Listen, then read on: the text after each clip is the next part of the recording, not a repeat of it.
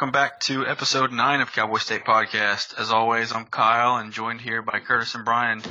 Uh, as you can probably tell, I've been out of town for like about the last three weeks and unable to make the podcast, so I've got a lot of catching up to do. Uh, but the Cowboys are sitting pretty right now at 4 and 1, and I know my esteemed colleagues Brian and Curtis have kept the podcast uh, informative and interesting while I've been gone. Um, so first things first, uh, we got to do KU recap, uh, talk about the, this week around the Big 12, and in addition, we have we got a few guests coming on later this later on this podcast from Iowa State to field a few questions and and preview the game this week. So what do you think, boys? Well, before we dive in, Kyle, I mean, world traveler over there, and you missed a lot in uh, college football world. You missed a lot. I try to yeah, stay updated, but missed a lot. Missed, missed the good with uh, Boise State and also missed uh, the, the really bad with with the Tech game. So yeah, I kind yeah, of missed a lot. Sure. So for all my Cowboy fans, I just need to let you guys know I was I stayed dedicated. I, I found a way to work around the system. Got a VPN, and I was streaming all the games from my iPad at 2:30 in the morning. So don't think I gave up on the Cowboys. I, I was still watching while I was overseas for sure. Did, did you did, did you get that international plan, or how did you how did you manage that, Kyle? I don't want you to to get a bill and then you not be able to go out and have fun with have fun with us some sometime later this week. Yeah, just just international plan and and finagling around the system, man. Got was able to get online and and work, get it working on the iPad. So watched yeah. a huge Boise State victory and a pretty sad Texas Tech loss at 2:30 a.m. my time at, at that point. So some ups and downs for sure. Yeah, got to do what you got to do to watch some Cowboy football though. Talk so you were in, lonely you were in what London and, and France and, and, Dublin. Out of all those places, uh, what we what was your best takeaway back to Cowboy Nation? You know, the the must do recommendation from Kyle and his world travels. Man, that's tough. I mean, they're all three beautiful cities. Uh, you can't go wrong with any of them. But we we had the best time personally in London, so I'd, I'd highly recommend it to any anybody looking to go traveling. So it's a good time to go. Very cool. Any Cowboy fans over there? Did, did you find any or recruit any while you were over there? Uh, no, just just in passing at airports, and I always give them the go pokes. Uh, I think I saw one or two Michigan fans, eh, but I don't know if they knew they were Michigan fans because I walked by and I said "Go Big Blue" to them, and they just kind of gave me a blank stare. So it may have just been a hoodie, or may, they may have been actual fans. I don't know. yeah, just, just random Michigan fans out there. yeah, exactly. Yeah. Cool. Well, uh, so KU recap. Uh, Brian, do you want to go with the game ball first? Kind of go around the horn. Uh, yeah, sure. I, am going to give it to Jordan Brailford again, stepping up, uh, having another three sack performance. I think he also had, uh, I want to say he had five tackles for loss. I think he had seven total. Um, just a big game for him, um, continuing to show his dominance. Um, I think he's definitely going to be moving up some people's uh, draft boards um, later this year uh, if he continues to to produce the way he's producing. I don't know if if he's going to be a big enough guy, um, but but I definitely think whenever you put up those kind of numbers, uh, it gets highlighted and and word will get out. Um, so continue to uh, see improvement on the defensive line, and I think we're leading the the country in, in sacks this year. Uh, in fact, I know we are actually, but uh, yeah, uh, and that's that's a lot. Uh, he's been the biggest contributor to that. Yeah, he's been a beast this year. I'm excited to see him the rest of the season and kind of wreak havoc in the backfield. I uh, I'm gonna go Landon Wolf for my game ball. The the dude just showed out. He uh, you know, really stepped up when McCleskey gone. I think he had 116 Who needs yards. McCleskey? Yeah, I mean after Landon Wolf's performance. Yeah, yeah. I mean that's a huge. I don't know. It's just it's just crazy a walk on like that. I remember last year Kyle and I were up there kind of preseason and, and watching Mason Rudolph work out, and Wolf was out there with him, and I really didn't think much of him. The, the guy's pretty small. Uh, I mean, he looks a little quick, but I I kind of thought you know the hype you know, was maybe a little overrated. Uh, but the dude just finds a way. He kind of reminds me a lot of, uh, like David Glidden type player, just a small guy that just finds a way to get open and is pretty reliable. So I think that was a big game for him and excited that he's only a sophomore eligibility. He's got a couple more years. So pretty cool to see it happen. Yeah, for sure. It's good to see him have kind of a breakout game, and then Brian, to your point, Brailford, he seems like he's just living in the back backfield this year. I think he's got, uh, I think he leads the country with seven sacks so far this year. So yeah, he's he's tearing it up back there. I think my game ball has to go though to Justice Hill. Kind of obvious choice for me. Um, you know, we've been he's been kind of reserved quite a bit early in the season. Yeah, um, you know, some of the key takeaways I had um, from an offensive side of the ball was Justice Hill um, touching the ball. I think seven times on the first drive. Uh, you know, I saw a lot of people say free Justice Hill or Justice Serve, whatever you want to call it. It was just good to see him get, um, you know, a lot of touches to start the game, and I think it was an initiative to to feed him the ball and, and you know, give Kansas a heavy dose of him. I think uh, he's been underutilized this year, and I don't think it's a secret. I, I think they probably looked up and said, "Wow, you know, we just." I mean, I would think that was a surprise to them after the the Texas Tech game, saying, "Wow, we have only he's only touched the ball this many times." So it's good to see him get touches. Um, I also liked that um, Cornelius. Um, you know, seemed to respond well. He didn't have a whole lot of issues um, getting the ball out. Um, it seemed like he was per usual on on slants across the middle, and then he improved on his deep ball game. So that's kind of my takeaways. Defensively, fourth quarter we gave a couple of touchdowns. It's hard to tell if if um, those touchdowns bothered me more than they should have. Yeah, I liked what I saw out of Cornelius. Really, his just composure. Uh, he missed maybe one or two deep balls, but he placed them out there out in front of the wide receiver and then hit on several, probably the most he's hit on all year in a game. And he really worked the middle of the field quite a bit more. I think that was part of their game plan, which was good to see. Um, you know, I don't think that I don't, I just don't understand from a play calling perspective why it took a full week to understand we should be giving Justice Hill the ball more. That's probably my biggest frustration is we didn't recognize that at halftime going in, you know, down by a touchdown last week and it took a whole whole week for Yurcich to figure it out and it's kind of like one week too late. So I, I still kind of frustrated with like, you know, mid game adjustments on the opposite side of the ball. But on the defensive side, we've got a lot of playmakers, but we've also got a lot of young guys who make some, you know, dumb mistakes. And I think Gundy alluded to that uh, on his, you know, post game and even on the the media call yesterday that you know, we just got a, a lot of dumb penalties, um, the extended drive. So really hope we can cut that down. They're they're young players, so hopefully they can learn from it and it's not an issue going forward. Did you happen to see how animated Gundy was this past weekend? Kyle, did you see that? Curtis? I mean, any thoughts on that? It seemed like he was like I, I don't think I've seen him lose his mind like that, you know, in a long time. Uh, he seemed like he was on a good two or three day bender to me his bullet was just all over the place. The hair, I don't know if it was the wind or what, and his eyes even looked like he was a little tired. Like it looked like he lost some sleep this week. uh, and he seems to be a little more opinionated about kind of just where the direction of. He's made some uh, comments about the direction our uh, you know country's heading. I wonder if he's got a little bit of an opinion with the whole uh, Kavanaugh trial kind of uh, going on and I don't know. He seems to just kind of be uh, a little on edge when it comes to some of these th- issues. Yeah, he's definitely letting it loose a little bit more after after seeing him in Lawrence on Saturday and uh, in the post game interview as well. But yeah, I mean, to your point, Kurt, Cornelius looks a lot better. He's throwing the deep balls much better, I think, last week. You know, he's hitting guys almost in stride. You know, not un- not underthrowing them considerably like he has the last few weeks.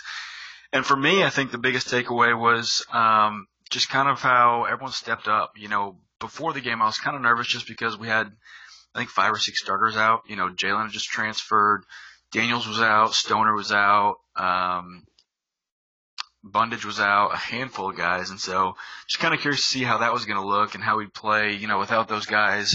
Um, in the game, and, and I think a few of them didn't even travel. But you know, so the next guy up just kind of stepped up. I mean, Bernard played a good game, um, and then Devin Harper, he played a really good game as well. He was all over the place, and he was making plays. Yeah, yeah. That uh, Bernard, I mean, he had a, a, a bad penalty, and then kind of got burnt on a touchdown, but he also made a lot of good plays too. So it kind of gives you some hope that you know even though he he made a couple boneheaded decisions and, and got burned on a touchdown, he he's also seems to be all over the place on the field. Like he just seems to be a really active player. So Yeah, kind of some that- hope for the future, but some struggles in the short term. And that tends to happen with young guys like that that are really talented. You'll see that it reminds me of Bundage. He had when he was young, he had a lot of big time plays, and then he also had some boneheaded plays where you're just like, ah, I mean, he's not really a liability, but you're just afraid he's going to do something stupid after he makes a big play. So Yeah. that's kind of how I feel about Bernard right now. Uh, Bundage is still working on his offsides, so he's still got some some room for improvement as well. Yeah. But yeah, no, I Well- I think there's definitely an upside to Bernard. You know, Yeah, being a for sure. While we're talking about it, do you guys have an injury update on any of these guys? Bundage, Yeah. Stoner, any of them? Bundage is supposed to be back. I'm pretty sure he's kind of game day decision this week. Uh, Stoner, they may hold him out another week or so, and then Daniels is he's out for the season. So redshirt candidate to come back next year, but I kind I think Gundy alluded to it as well. I think you know there's a chance that a player like that may you know may may decide to transfer out. Um, I don't actually, see why, but I actually got an update on Stoner, and as of yesterday afternoon, they said that uh, he tweaked his ankle in the game before, um, but he, that he would be playing this week. Um, I mean, things obviously can change. I don't know if you've had a more recent update, but Stoner should be back Saturday. Good to Yeah, hear. yeah, yeah. No, I heard that he's healthy and he's practicing. It's just more of do they hold him out precautionary? You Right. know, be, being pretty deep at the position, they they may hold him out. Kind of same thing with LD Brown. Like he, he's tweaked his ankle. Technically, he could go roll out there, but we've got three quality running backs, so there's not really a, a major Speaking need of, really. speaking of the running backs, I mean, did you see that J.D. King had like how many carries did he have? Did he have one, two? How many did he have? Yeah, something like that. Looks like three for many. two Kind yards. of a head scratcher. I mean, Gundy still talks him up like he's our number two back, and he's listed on the depth chart as number two.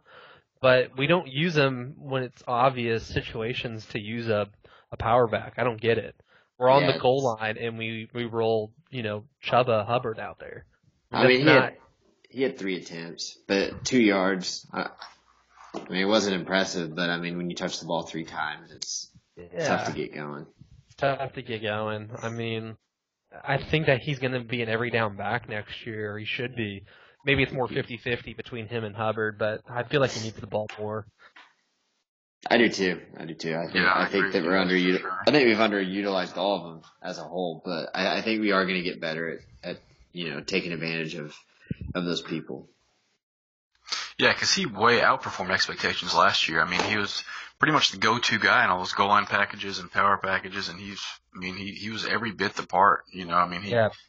he yeah, he'd capitalize on those touches. And the one opportunity that he really got to show out and get a lot of carries was when Hill was out for the West Virginia game, and he he ran for like 200 plus yards, and it wasn't like Yeah. a fluke either.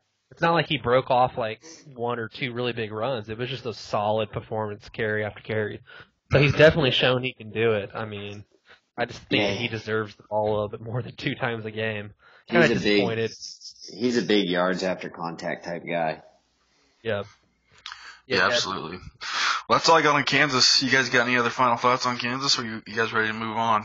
They stink. Yeah. Yeah, I mean, we, it was good to see we got we got um, you know off to a hot start. We usually always look so dead when we get, show up to Lawrence, but we played a little better in the first half than we usually do, so that was a little uplifting, I guess. Yeah, I mean, it's kind of what I expected to happen, uh, but it doesn't really tell us a whole lot about the team. I told. Brian as well. I think it might have been offline and on the, on the pod, but you know, we we may end up being like six and one, but really not knowing anything more about about the team being tested. So, kind of expected to win the next couple. Uh, Iowa State probably being the tougher of the the next two, but we probably won't learn much more until you know we face uh, Texas. So hopefully we can get to that point and um, see what happens. Yeah, absolutely. So let's move on to uh, kind of a new topic for us is tweet of the week. I started doing this every week, just see what see what's going on on Twitter surrounding cowboy cowboy football and cowboy sports, and see if anything stands out to you guys. Anything buzzing right now? Tweet of the week. I've got AJ Green uh, kind of retweeted a, a video from Barstool Iowa State, and it was basically uh, Barstool Iowa State called out. It was a video of the interception last year where the Iowa State receiver, if you remember, got tied up with AJ Green. Um, it was called an interception and not a touchdown. So a lot of Iowa State fans, you know, granted, were pretty upset about the call. So I think they they said, "You best believe we're coming for you, especially after this BS last year." And AJ Green goes, "Oh, that's me," kind of laughing. So I thought it was Yeah. pretty funny. Uh, and that was that was a play on like the final drive of the game, wasn't it? Yeah, I mean it's kind of the deciding factor. I think the Iowa State would have essentially tied it up there or had a chance to tie it up had it been called a called a touchdown. I think there was 30 seconds left in the game. So Yeah. Yeah, um, my tweet of the week is, I mean, it's it's kind of a random follow, uh, but it's college teammates, and they tweeted out a picture of Dez Bryant and Justin Blackmon um, together in the, on the 2009 Cowboys team, and it's the old uh, it's the old logo uh, with our old uniforms, but it's just, I mean, just looking at them two together and wondering, man, what would it it'd have been like to have uh, Justin Blackmon and Dez Bryant play that full 2009 season. Um, I, I uh, it would have been that would have been a fun year. yeah, that's a great combo. I mean that's kind of going back to like even uh, kind of late 80s when Thurman Thomas and Barry Sanders were on the same team. I mean they never really got the carries at the same time, but it's kind of similar to to Dez and, and Blackmon's on the on the same team, but never really crossed paths as being kind of big names. And, and what's interesting about this picture I'm looking at is Blackmon looks almost just as big as Dez in this picture. It's kind of crazy. Yeah, those were the days. I would have liked to see them uh, lined up on opposite sides of each other. It would have been pretty cool. Been I bet they watch. did. I probably just didn't pay attention. I don't remember Blackmon a whole lot that year. Yeah, I don't know. He must have been a freshman at the time, maybe. Yeah, yeah, he was a freshman. It it would have been 09. Well, was, was that his freshman year? It was 9, 10, 11. Cause, what, what year did Blackmon leave? It was Uh, after the Fiesta, af- after Fiesta Bowl. But I, I don't know if that was his junior or senior He year. was, he was Uh, a senior year because him and uh, Weeden both announced they were coming back after 2010. yeah, we should cut that shit. I knew that. Yeah. My tweet of the week has to go to Spencer Sanders. I think, man, he just put out a, a picture, Philippians 4:13, picture of him warming up before the Kansas game. Really pretty simple, straightforward tweet and picture, but it's getting all kinds of love and retweet from all the fans, and so kind of interesting. I mean, everyone's still on still on board for him think he's going to be the future, you know. But on the other hand, you know, Cornelius looked much improved last week, and people are still kind of replying to his tweet saying, "Why aren't they playing you?" and and ready ready for you, you to take the field and all that stuff. So interesting one to see that you know everyone's behind him and, and on board for him to be the future of the, the program at quarterback, but also um, you know even after Cornelius doing better, still fans aren't totally sold on on the fact he's the guy for the year. So thought that was pretty interesting and and telling about kind of the state of the fans at our quarterback play. Yeah, I've never seen. You know, I'm excited about Spencer Sanders for one, but I've never seen a, a, a quarterback get dogged quite as much as Cornelius has, but put up the kind of stats he has. And I get that he's not, you know, an NFL QB or, uh, you know, he's probably maybe a top five QB in the conference. It's kind of debatable. Uh, I think he's probably fourth or fifth in conference, so not not terrible, not the greatest, obviously, but uh, a pretty solid QB, I think, and get better. But the fan base seems pretty torn right now on who should start, whether it's Dru Brown or Spencer Sanders. Um, Cornelius, for the most part, has responded pretty well with not a whole lot going for him in terms of fan support. So it was good to see him have success against KU, and I hope that you know if we do end up six and one and, and go up against Texas, that you know I think that that's kind of will be the telling game if if they do end up rolling. You know, if he looks like he did against Tech, they'll I think they'll probably end up rolling either Dru Brown or Spencer Sanders out uh, at the end of the year. Yeah, going into Texas, we're either gonna find out if it's gonna be sink or swim. He's either go out there and shoot down his leg, or he's gonna, I mean, he's gonna come out and have an opportunity because the defense isn't gonna necessarily probably win that game. Uh, he's gonna have to go out there and win that game. He saw it against Tech. he was put in this position where the offense had to go win that game, and he didn't do it. So I think his next opportunity is to come against Texas, and you know we'll see we'll see how that turns out. But um, I think there's justification between um, I mean justification for the the response to Cornelius, and maybe people aren't you know so high on him as they as we'd like them to be and support our quarterback, but at the same time, he needs to go out there and perform a little, at a little higher level um, to earn that res- res- respect. Man, I think the true test is going to come this Saturday against Iowa State. I mean, they're playing stout defense this year. Only gave up 17 points to TCU, so I think it's going to be another one of those games where offense is going to have to, you know, go out and make the plays to to win the football game and and somehow find a way around the Iowa State defense. And I think he's going to have a test this week to see, you know, can he make those plays? Can he, you know, get creative and kind of have that gamer mentality to to get it done against Iowa State? So I think this Saturday is kind of that pass fail. We'll we'll know a lot more about Cornelius this week. You know, he showed us some against Tech, but I think fans will fans and the coaches as well will kind of know what what he's made of. I think after this weekend. Yeah, I wonder how long we're gonna say that. We're gonna find out this week. We're gonna find out this week. I feel like we say it every week, It's and I'm so guil- and. I, I mean, and I'm guilty of it myself. But I just say like we say that a lot. Yeah, you know, it just kind of makes me wonder. I mean, looking back at the schedule, I mean, first two games were pretty easy, and then we had Boise State, which we rolled over, and it kind of makes me wonder: is Boise State that good? You know, are they are they overrated right now? Because, you know, Tech. So we learned against Boise State that Cornelius had a great game. You know, he played pretty well, and he he lived up to his name. But then Tech was the exact opposite. Just a week later, you know, he didn't make the plays. You know, couldn't really get the offense going at all, and then once again we have Kansas, and so you can't really take three out of those five games. You kind of throw them out the window, but really the two most, the two biggest indicators are Boise State and Tech. You know, so Tech was kind of a dud, but then Boise State played good, and again it makes you wonder: is Boise State kind of overrated? Are they, are they going to be pretty good? Right against Boise, our our uh, special teams kind of got Cornelius out of a bind. You know, like he'd have been under a lot of pressure, um, having not gotten that block punt. Um, I mean, not that he didn't play well. I don't want to take anything away from him, but um, he had a couple of block punts. We were never really playing from behind outside of their first score.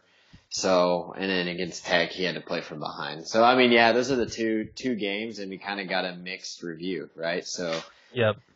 we'll see what happens we were- against Iowa He, State. he wasn't really put in any tough spots against Boise State. We had the lead the whole time, like you said. Um, even if we don't get those special team plays, we probably still win 30 to 21. But he may react in a different different way, you know, if it's a tighter game. You know, Right. he came out in that second half against Tech and just and really blew it. I think maybe he'll get tested against weekend against Iowa State. They're certainly a good defensive team.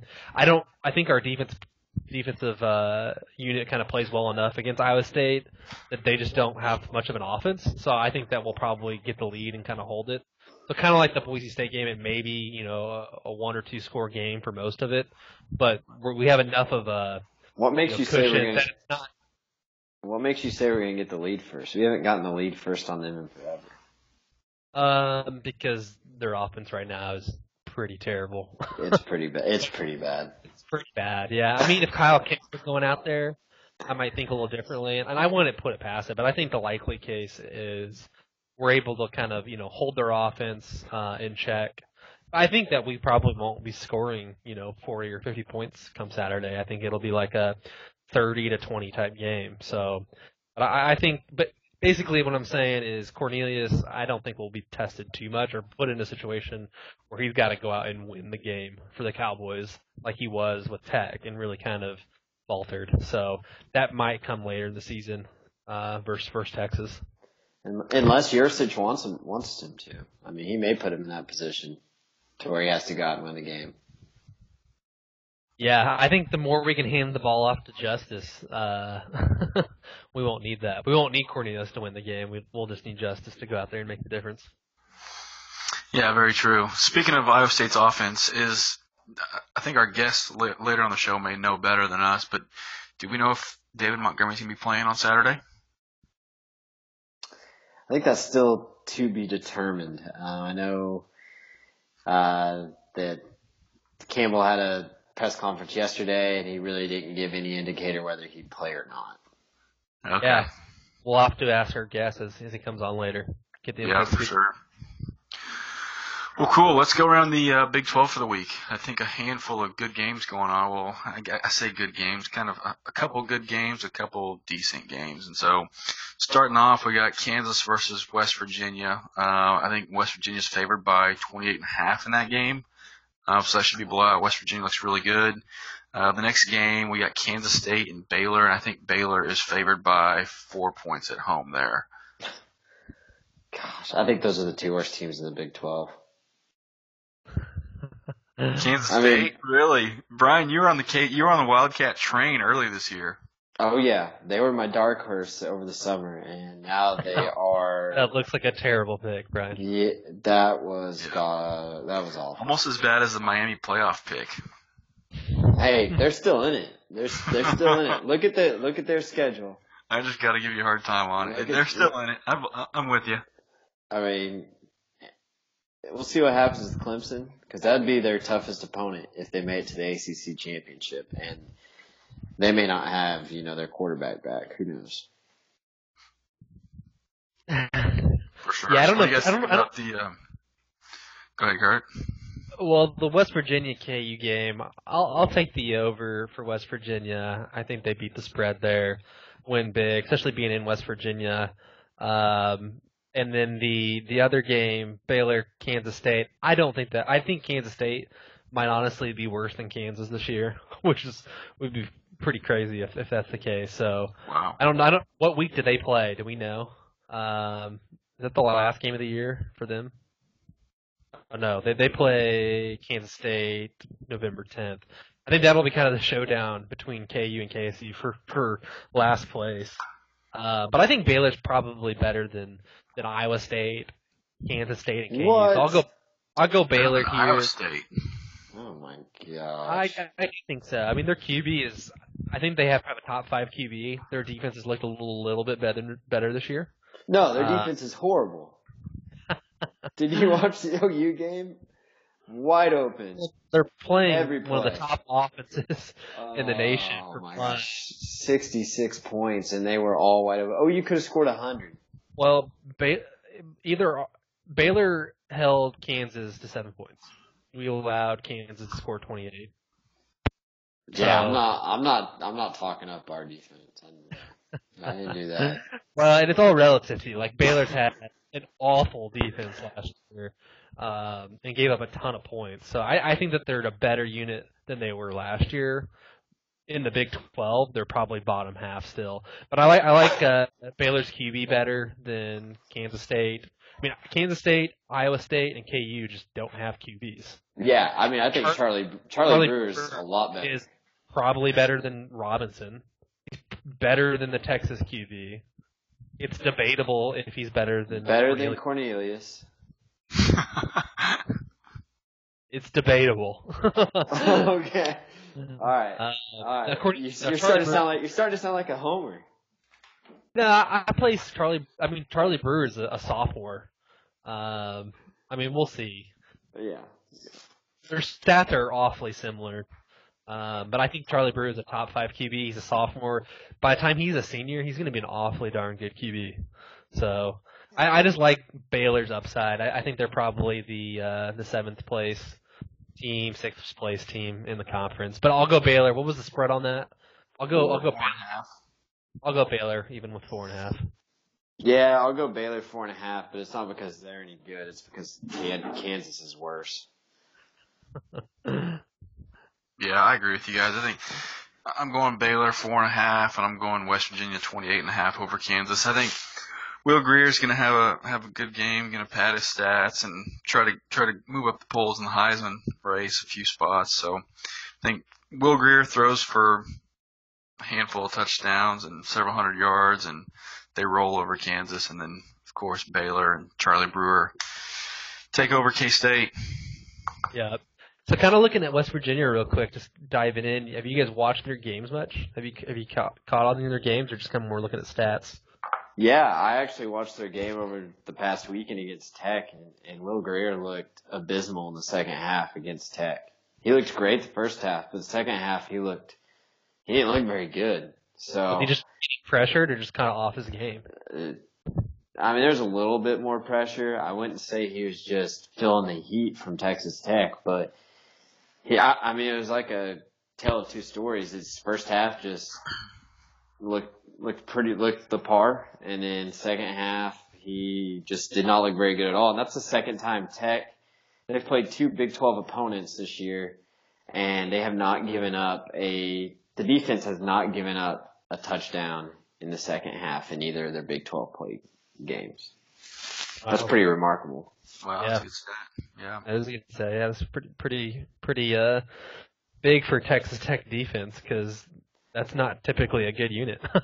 but they did, they did well against us, and they almost, you know, launched a comeback against West Virginia last week. Uh, I think if Bowman stays in that game, that that is even a closer game, and maybe Tech goes on to win it. So kind of stinks Bowman goes out. Uh, yeah, col- collapsed long. so it was West Virginia's, you know, what's their weakness? I mean, they're obviously top one or two in conference with OU right now. Uh, kind of looking outlook for you know championship game. Is it is their defense kind of you know kind of a little They- iffy? They remind me a lot of. Um, I mean, they they looked good against Kansas State, but they Kansas State doesn't have an uh, offense at all. Um, they remind me a lot of that 2011 Oklahoma State team. Um, their offense is is pretty good, probably not as good as last year's Oklahoma State or Oklahoma teams. Um, and then their defense is is is better than both those teams I just mentioned, but um, they're kind of opportunistic. It looks like they they thrive on the turnovers. Um, they're going to give up yards, but um, you know they kind of they kind of remind me of that 2011 Oklahoma State team. Yeah, I could see that. What I was kind of surprised about with West Virginia when I was looking over uh, kind of their performance last few games is, is actually their receiving core. Like David's uh, David Sills, who was the Biletnikoff runner-up last year, I believe. You know, he's actually their third leading re- receiver right now. There's actually two guys who've caught more yards than him.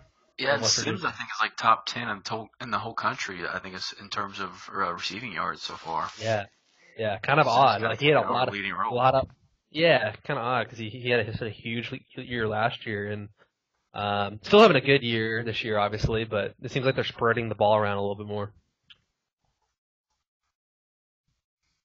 Yeah, sure does.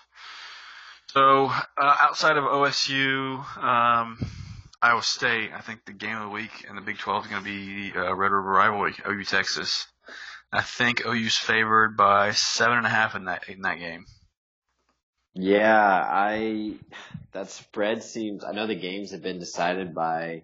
They've been pretty close as of late. Um, I think the last three years have been within a touchdown.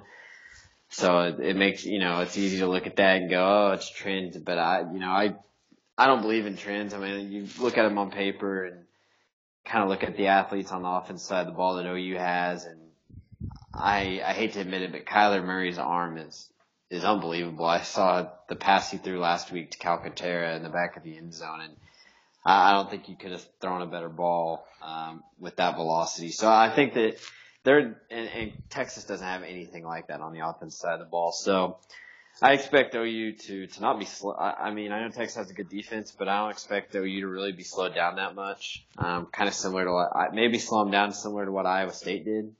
Um, but I, I don't think Texas is going to be able to, to put up a lot of points. Uh, so I think OU covers in like a 38, uh, maybe 23 ball game or something like that. Oh yeah, you know this game comes around every year, and we have to listen.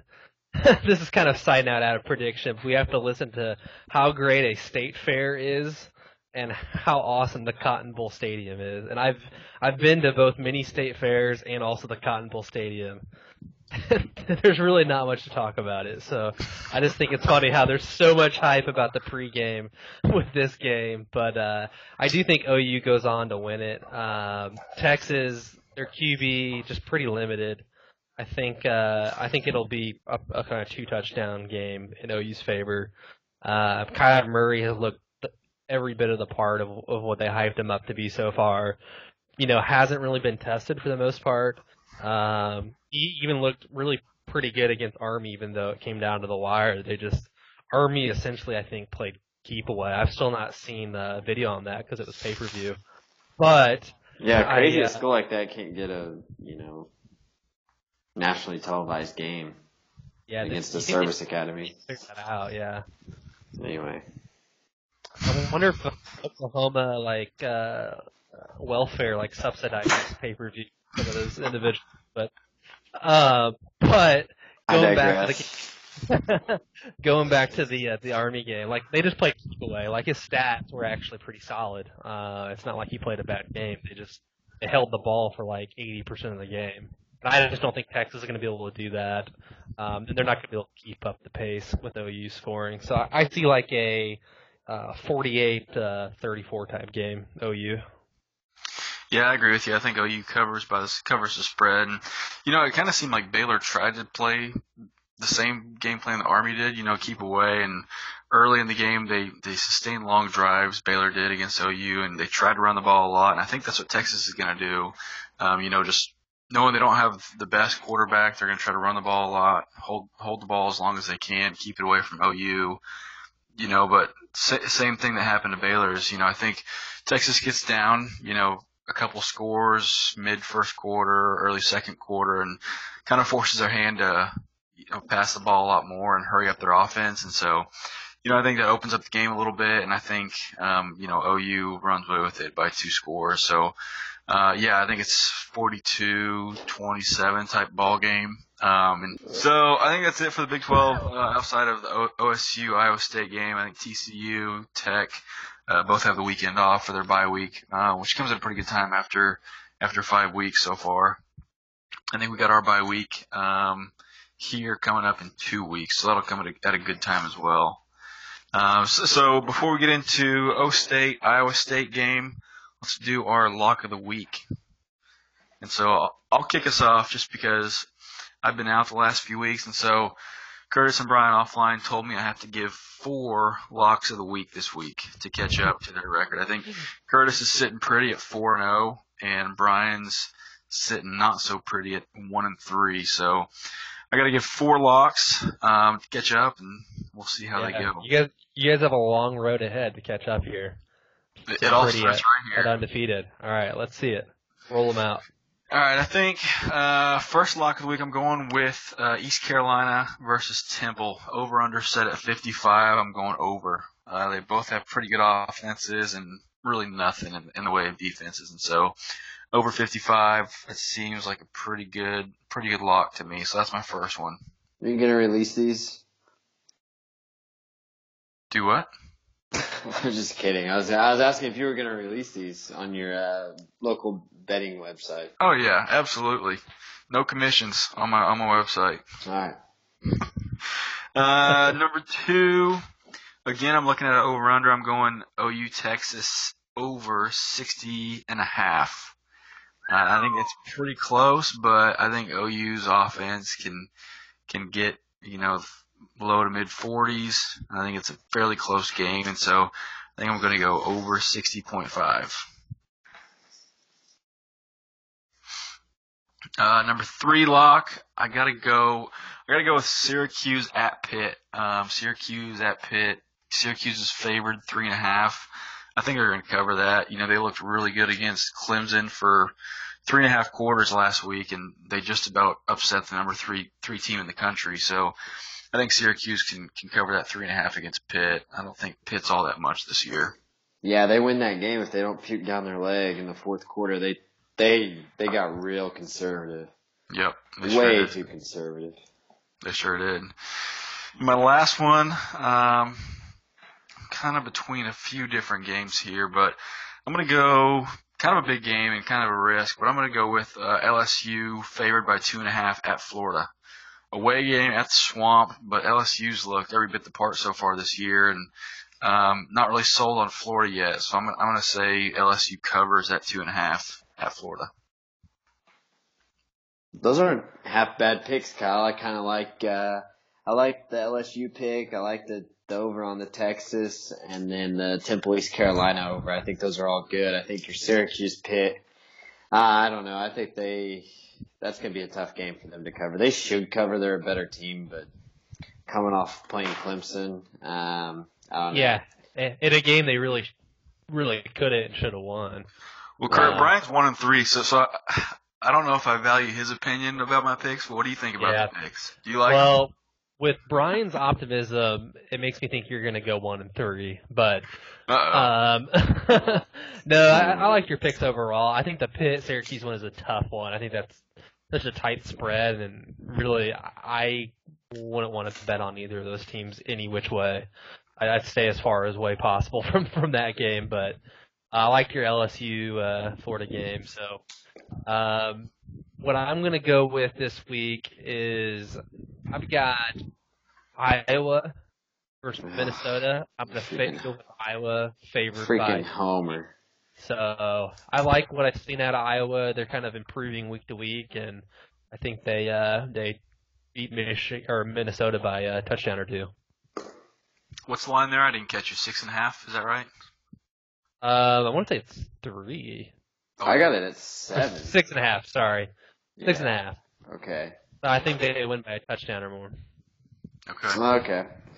Yeah, that's a homer pick. Um, I'm also gonna go with kind of a pick that I, I I picked earlier in the year, caught some grief for earlier in this podcast. I'm gonna take Miami minus 13. That's a lot of points against an in-state rival, but FSU is bad. And Miami's gonna Miami's gonna put up some points on them, and, and FSU's lethargic offense is, is gonna struggle against that. That Miami defense that's causing lots of turnovers this year. Yeah, I like that pick, Brian. I think you'll get one back here this week. Rule number one, Brian. Learn from the master. Never bet on a rivalry. Ever. About to be one and four. Have to be one and four. Calling It's- it. We'll, we'll it's revisit going to this be next week. two two one sided of a rivalry this year. I, That's I like a it, mismatch, not a rivalry. I like Never it. bet on a rivalry. Yeah. I All right. like it. All right, so uh, before we get to the OSU Iowa State game, we're gonna call in our our buddies at Frat Stars and College Football from Iowa State.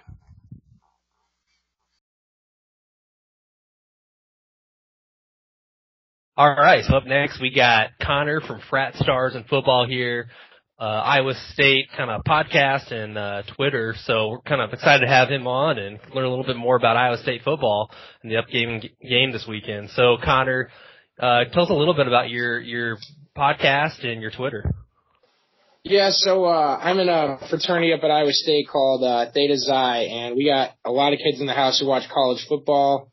Um, a couple of them came to me. They, we wanted to do a podcast. We wanted to uh, sit down and actually talk about it and see if we could make a cool uh, show out of it. So we've been doing that for five weeks now, and uh, trying to get through Spreaker, and we're trying to invest money into it. Con- Connor, how how did you become an Iowa State fan? Was it just you you grew up in West Des Moines? Was it just kind of nature, family, or Yeah, my mom was uh, a big Iowa State fan, and uh, I guess my family didn't really push me into it, but I was a huge sports fan, so just having Iowa State as a team to cheer for ended up being something we that I did all the time. So we, I always watched just about every Iowa State game uh, through the years. So.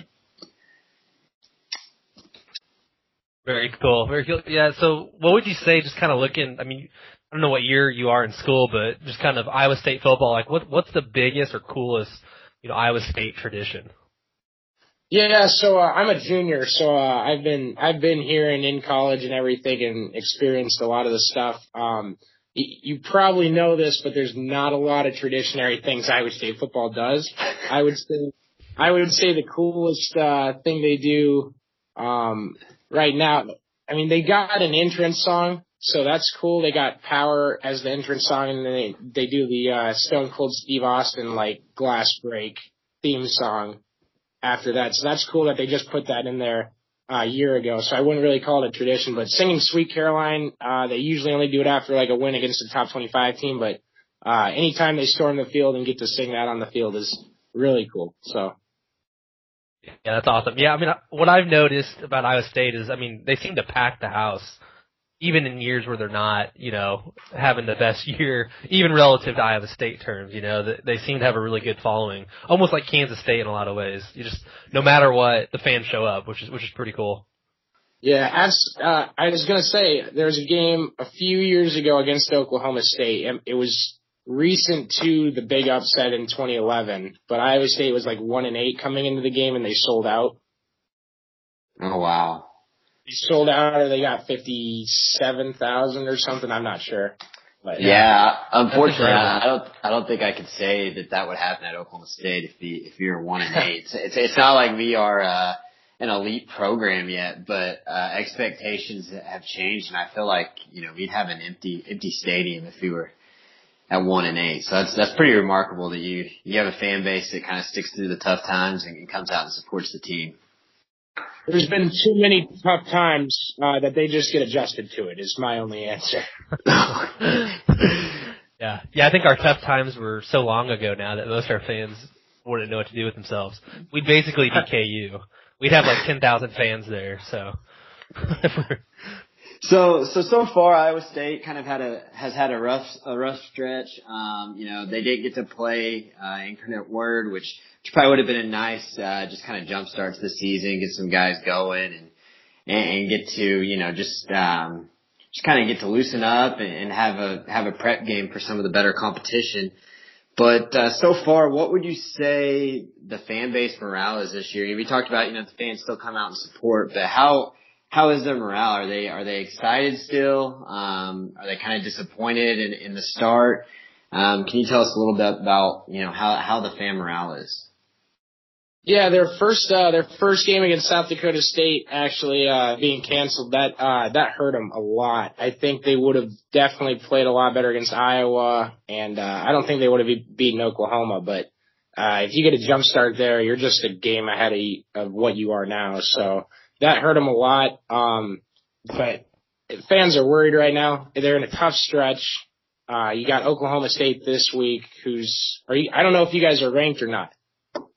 I guess. Uh, uh, we just came in at number 25, and I'm not sure really? how. I mean, we, uh, we, we didn't show much thus far, so, um, voters kind of giving us a little more respect than, than we're used to.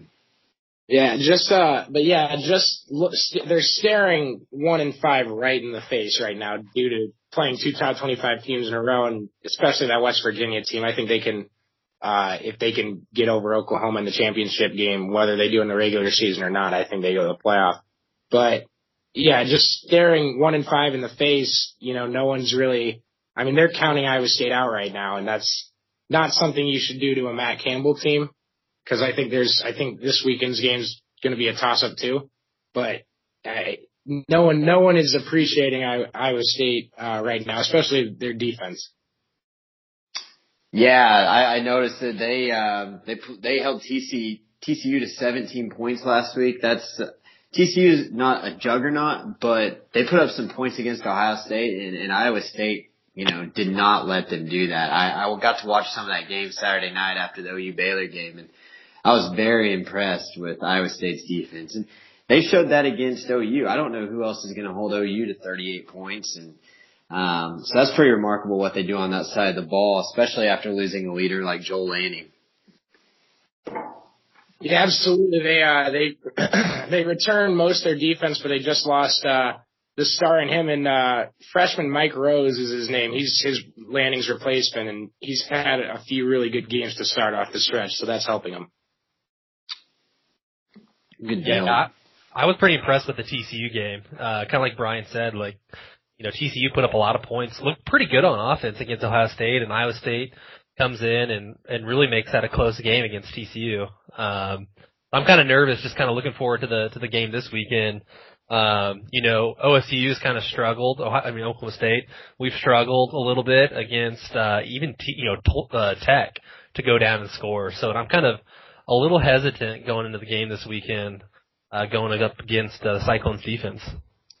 Yeah, the, well, the battle I think uh, to look for is uh, we I was I mean we all know Iowa State's defense uh, has really got it going right now, but the offense is in shambles. They might be the worst offense in the Big 12. I mean, last week was just bad. Uh, Zeb Noland ran uh, one time the entire game. He got 27 yards out of it because, I mean, frankly, he had so much time in the backfield when he was throwing in the first half that by the second half they didn't think he was going to run the ball at all. So he took off once for 27 yards, but I mean, he's not a runner whatsoever.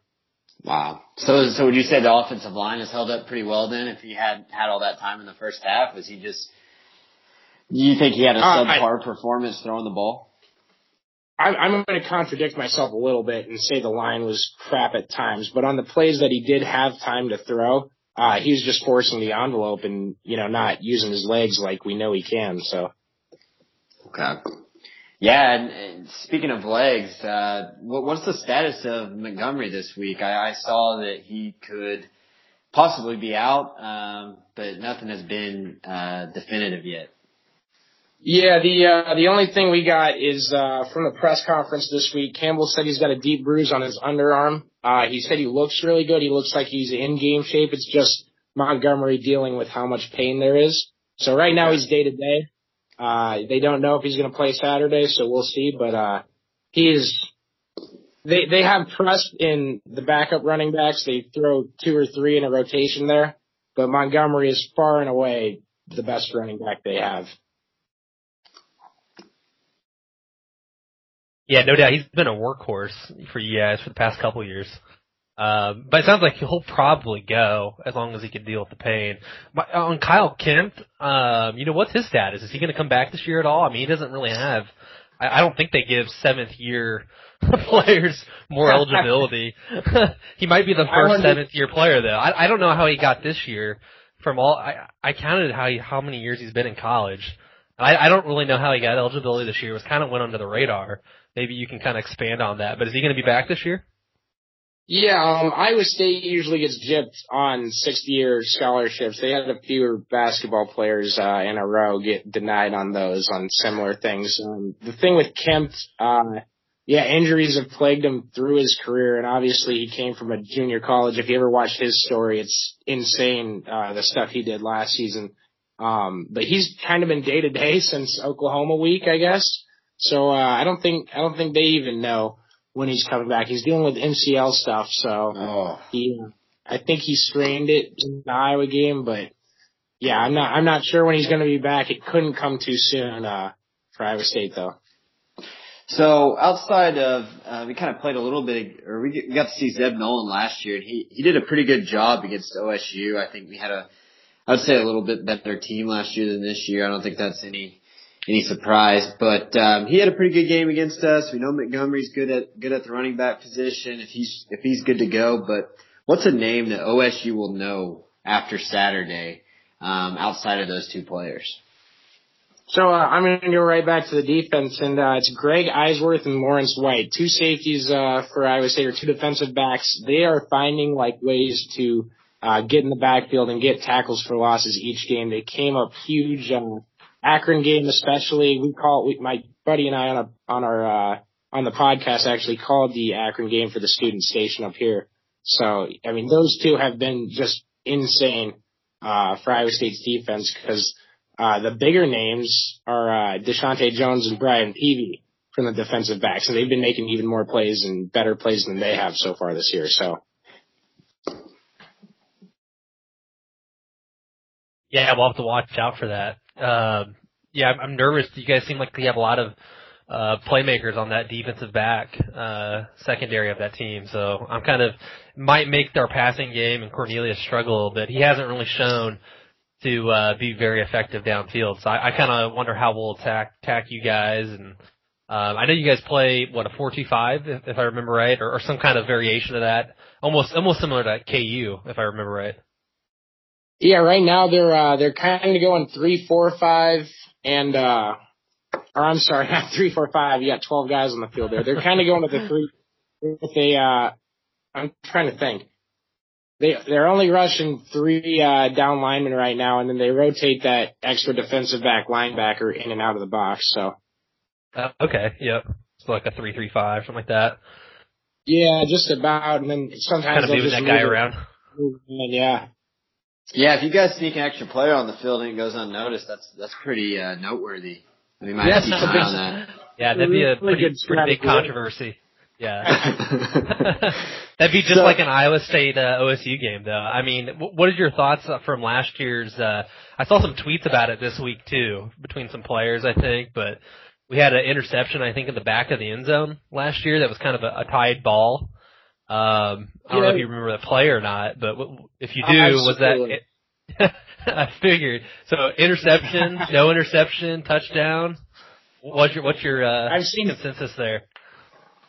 I've seen so many looks uh, with uh, Twitter pictures and stuff. Um, one has the Iowa State receiver pinning the ball against the Oklahoma State player's shoulder pads with both of him, both of his hands on it, and both the Oklahoma State player's hands on it. But when I when I watched it in the stadium, when I watched the video afterwards, I thought Oklahoma State definitely caught the ball. Um, if you want to go as far to say that an Iowa State player pinning the ball against someone else's shoulder pads is a catch, then I guess you throw it to Iowa State. But you know, all in all, too close to call, and I would have called an interception on the field. Yeah. Well, at In, least in, you're in Oklahoma State's favor, I think. I think it was an interception. yeah. Well, at least you're not too biased then. Yeah. I kind of Um, agree too. I mean, it was it was a close one. He the Oklahoma, Iowa State guy definitely had his mitts both you know both paws on on the ball there. It had a pretty good grip on it, but he did have it pinned against him and the cornerback, and the cornerback had his Yeah. arms on it. That's tough. Tough one. It's kind of like the the Dez ca- catch it type of thing. Um, oh yeah, it, it was too so close close, and you just gotta you just gotta figure out how you want to read that rule because I wouldn't consider catching the ball against someone else's pads a catch, but that's just me. Yeah. Right, right. Sometimes they give. I think I've heard people say that like a, a you know, as close as you can get to a tie to the runner in like a, a baseball is like if, if both Yeah. people have possession of the ball, it goes to the receiver. Um, but yeah, I mean, he kind of had it pinned up against our guy. I think, you know, that's that's a testament to your honesty right there, saying that the, you think the Pokes uh, deserve the interception. So. I can't I can't stand I can't stand biased fans that just let their like fandom get in the way of what's the right call or not and stuff like that. You know. Oh yeah, I know. We, we deal just with look those dumb. people. We have people like that in our own state. We deal with them all the time. Um, yeah, Iowa State fans like that all over the place. yeah. So kind of go back to the game. What what would you say if Iowa State was going to pull off the win this weekend in Stillwater? What are they going to need to do well to to, to get get away with the W?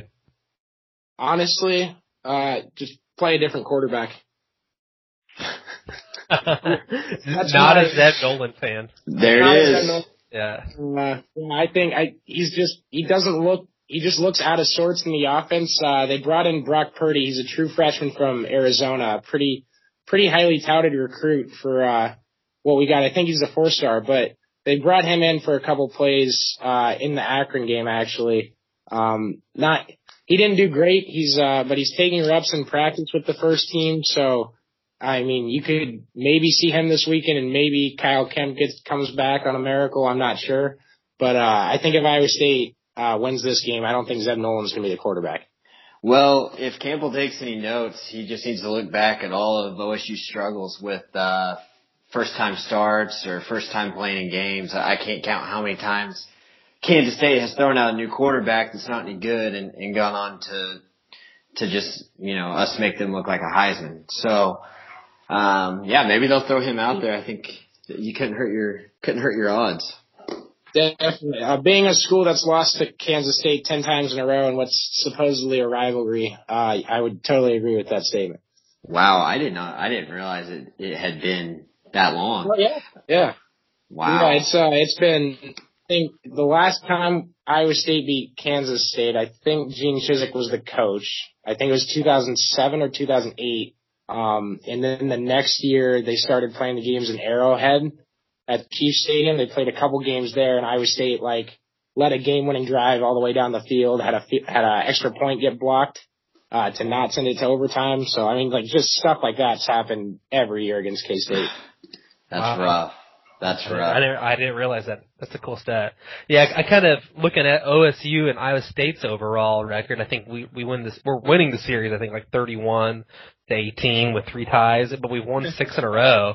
But I I don't feel confident in that streak at all because we came into the year with like what nine in a row against Tech. Yeah. and It's I a year for that game. streaks to be broken. Yeah, so uh, we've had a ton of close games against Iowa State. It seems like almost every year. We've had a couple comeback wins, uh, what, two, two or three years ago, and then last year was went down to the wire. So I, I kind of expect a uh, back and forth battle all game long. Well, and from our view, uh, I, I'm pretty sure Iowa State's been the underdog in each game since they upset uh, you guys in 2011. But Iowa State always just plays out of their minds against Oklahoma State at the start, and then you guys come back and pile on, and they'll win by two touchdowns. So. yeah. So so speaking of that, uh, Connor, I don't I don't know how old you were whenever that 2011 game was played, but um, I was a sophomore in college, and, and it's a game that a lot of us Oklahoma State fans uh, just can't get out of our rearview mirror. It just lingers and in our in our rearview mirror, and we just you know just looms over us. Um, probably the only opportunity that OSU has ever had to be in a title game um, or a title situation, and uh, so so we have to ask: Is, is Iowa State's 2011 win over number two OSU the most talked about win in ISU history? Uh, I so if you asked me last year, I would have said yes. Uh, Ah, but that I was, was hoping you wouldn't give it to those guys. the Oklahoma upset was just like I I remember I remember the OSU game way more than I do last year's Oklahoma game just because uh under the lights at Jack Trice on a Friday night um trying to think how old I was probably 13 or so and it, just the best Iowa State game I've ever watched it's my favorite uh personally I think I have different opinions of the Oklahoma game because I think if they play that game 99 more times Iowa State loses each time even from like the second half on. Like Iowa State had no business winning that game whatsoever, and that's just what made that a bigger upset. Yeah, and it wasn't on the road against number number three OU, I think, at the time. Yeah. So number three Yeah, versus and number I- two, but one's on the road. You guys had a much better team last year too, because you, you guys went on to beat TCU, if I remember right.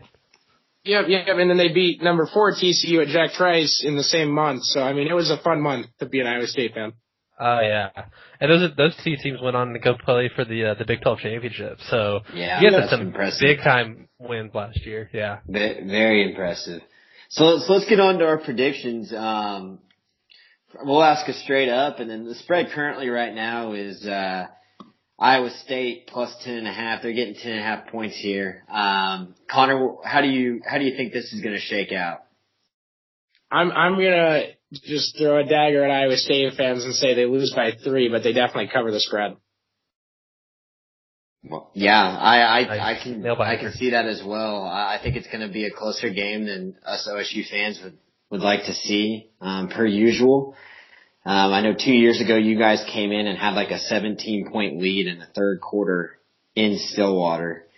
And, uh, maybe it was 14. I'm pretty sure it was 17 points. And we came back and won that game. And, um, I've never seen the stadium more deflated than, than what you guys did to us. I'm not really sure how we got motivated in the second half to win that game, but I'm with you. I, th- I think that, uh, Iowa State comes out and then plays a tough game and makes it, makes it difficult on OSU. Yeah, I'm kind of thinking the same way. I think it'll be a nail biter. I think it'll come down to the wire. I don't feel comfortable betting on that spread because, uh, kind of like Connor alluded to, you know, even a close game, you know, you could you could score a touchdown at the end and just totally ruin that spread. but uh, but I uh, I think it'll be a nail biter. It'll be a close one come Saturday.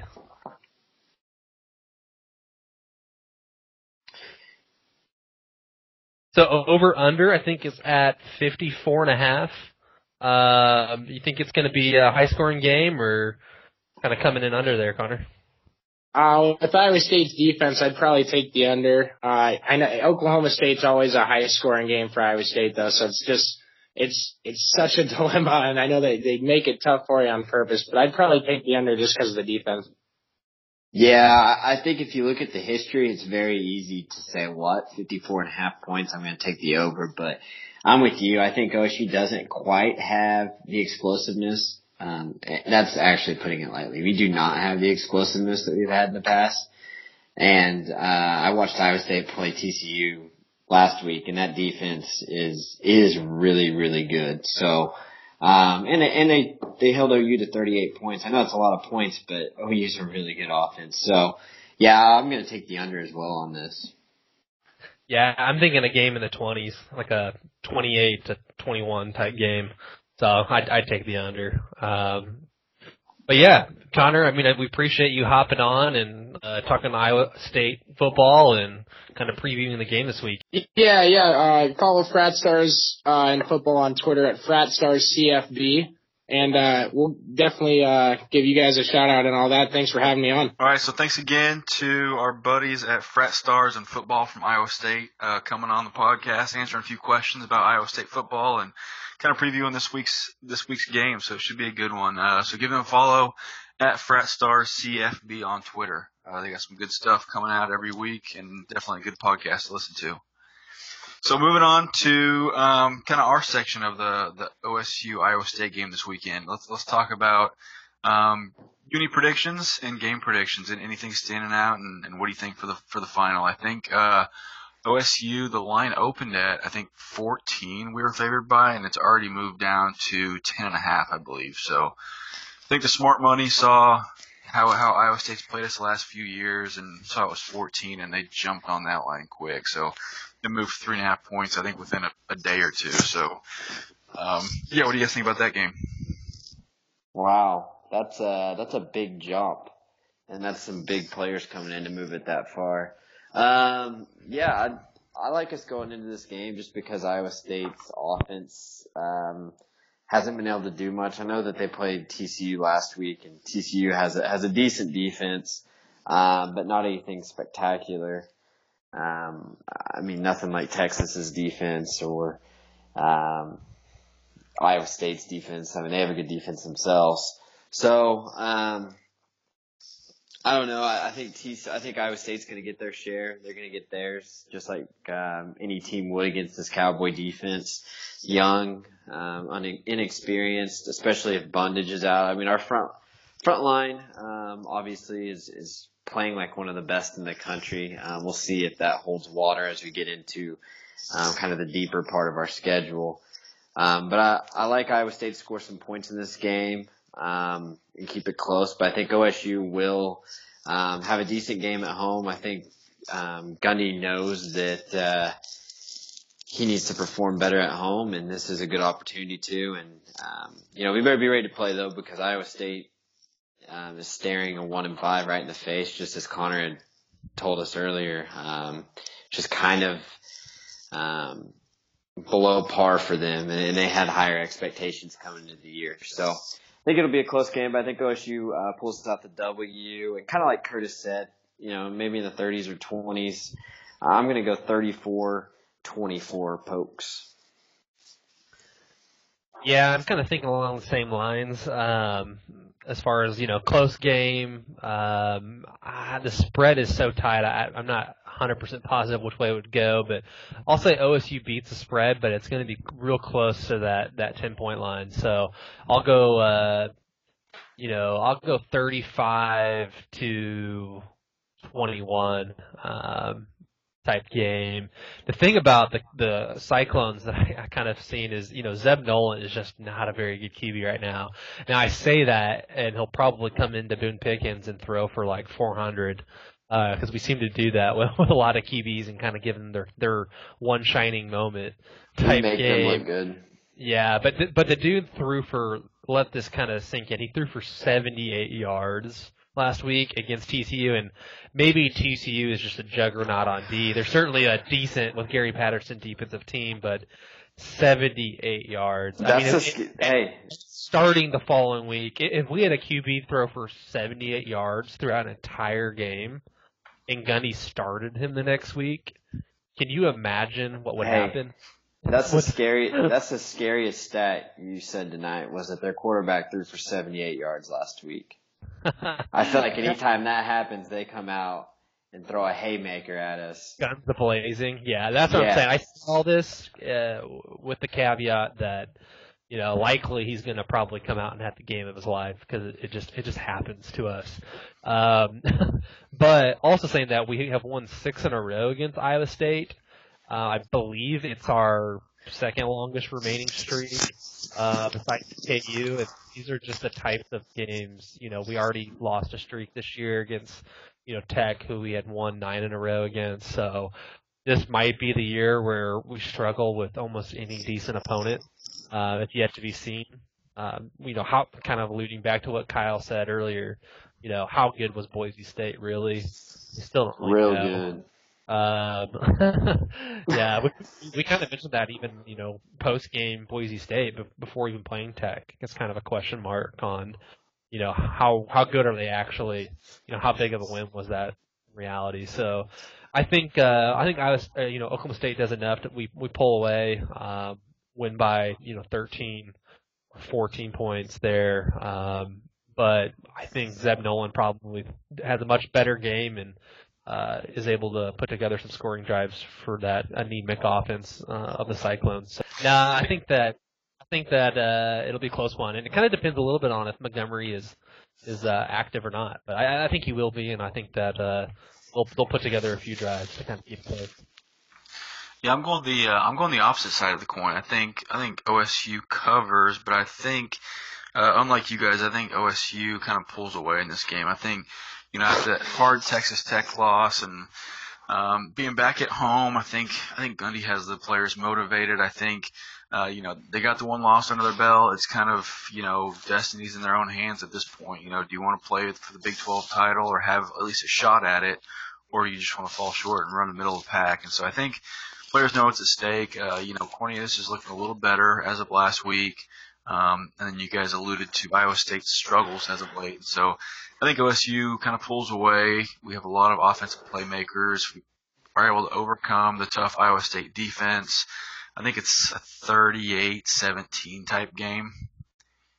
I like it. Yeah. So Give so me, once give me again, some of that. I'm staying optimistic, and, and I, I think we pull away here. Yeah. Who who's the quarterback? Uh, if we win 38-17, it can't be your boy Cornelius. like I said, man, this is this is this week's gonna be the test. So he, he fell flat against Tech, but you know, I mean, hard to gauge against against a Kansas team, but at the same time, week after week, he's looking a little more comfortable. Um, Wait. you know, and All right, you're giving it up to him now. Brian, what was your prediction again? Going back to yours. You 34, get- 34 24. So you're saying a, a differential of four points is is impossible with Cornelius at the uh, at the QB spot?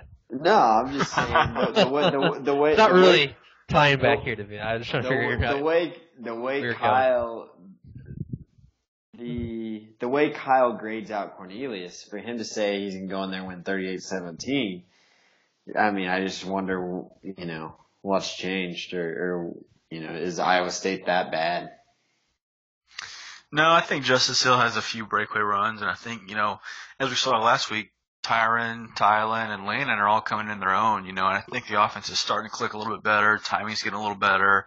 You know, and all the offensive playmakers are starting to feel more comfortable and you know, kind of kind of catch a rhythm and get in their groove. And so I think it's not just Cornelius. I think it's you know all all eleven guys, and I think you know we have enough playmakers on offense, like we talked about all off season. Um, you know, got enough weapons to get the job. kind of going back to the uh, the cupcake uh, teams early in the season, like even against essentially air, his uh his deep balls were were pretty uh pretty bad. You know, like there was there was not much going on there. I mean. Like he could not connect. There was not a whole lot of timing in there, and now that we're playing a little bit better opponents, even though it's Kansas or or Tech for, for that matter, like it seems like timing is getting a little bit uh, a little bit better on those deep balls, and I just don't think they would be calling those plays uh, if they didn't think he could connect on them. Yeah, it makes you feel like that the quarterback and receivers are hanging out late after practice and running those routes, or Yurcich just kind of made it a point of emphasis to, hey, this is part of our game plan and we got to get it figured out, you know. So I think we saw it a little bit last week, and I think we'll continue to see it this week and, and weeks coming. You know, I think it's gonna it's it's improving, and I think it'll continue improving. Yeah, yeah. Kind of the the big pieces I see as far as the team and, and making improvements throughout the season. It's you know Cornelius has to get you know more refined and figure out his timing. Um, the offensive line has to make improvements. And then on the defensive side, we just have a lot of inexperienced, you know, secondary players that have got to make some progress and, and cut out some of the mistakes they've had that have kind of extended drives. So Yeah, we, I'm kind of I'm be kind of looking at all for those things really. should be a non-issue going against a quarterback who's throwing 50% for 79 yards. That's true. That's true. I mean, even if the offense plays like dead weight, kind of like they have the past couple of games, um, going up an offense that's, you know, as as bad as Iowa State has been over the past couple of weeks, I don't think that's that that should have too much impact on on us being able to to still beat them by a touchdown or more. Yeah, for sure. Okay, so I like the predictions. What about uh, uni predictions? Speaking of, I, I got to say, I, I was digging the uh, the new helmets last week with the the icy silver OSU brand. What do you guys think? What do you guys think for for uni predictions? And do you like those helmets? I love the all white. I just think any white looks sharp. Um, I like Texas's all white. I like when Alabama wears white. So anytime you wear all white, um, I really enjoy it. Yeah, I like all, I like the all white. The icy helmets look look pretty slick to me, um, and way better than the gray we pulled out uh, versus Texas Tech. Oh, I was by, by the the gray. way, we I actually don't mind the gray, but I have never seen us play that great wearing gray. I'm trying to think of any game we did, and so therefore we should like never wear gray ever again. Dude, wasn't wasn't Baylor 2013 gray? Uh, where we Not we, we won that game. Maybe the helmets though. Yeah, I thought we were all black against Baylor. I could be wrong. Oh, we were we were white, black, white. Never mind. Take that back. Yeah, wrong. Yeah, that shows my memory. Someone would Sorry. probably fact check that anyway. You know? Yeah, we need fact checkers. So, what do you guys think for uh, uni prediction for this week? Um, oh, it's at home. Let's go. Um, let's go orange helmet with the uh, the uh, the the big Pete. I can't think of what you guys call that. I mean, what what do we call that? Where the the Pete takes up the whole helmet. That orange chrome look. Orange chrome look. Um, black jersey, black pants. It's gonna be a. Uh, potential for rain, and I just see us. You know, it may not be too hot. I can see us going all black this this week with the orange helmet. Yeah, I'm gonna go. I'm gonna go black helmet, black jersey, and gray pants. I like it. I like it. I'm gonna go. I'm gonna go black pants, orange jersey, and and some sort of black helmet.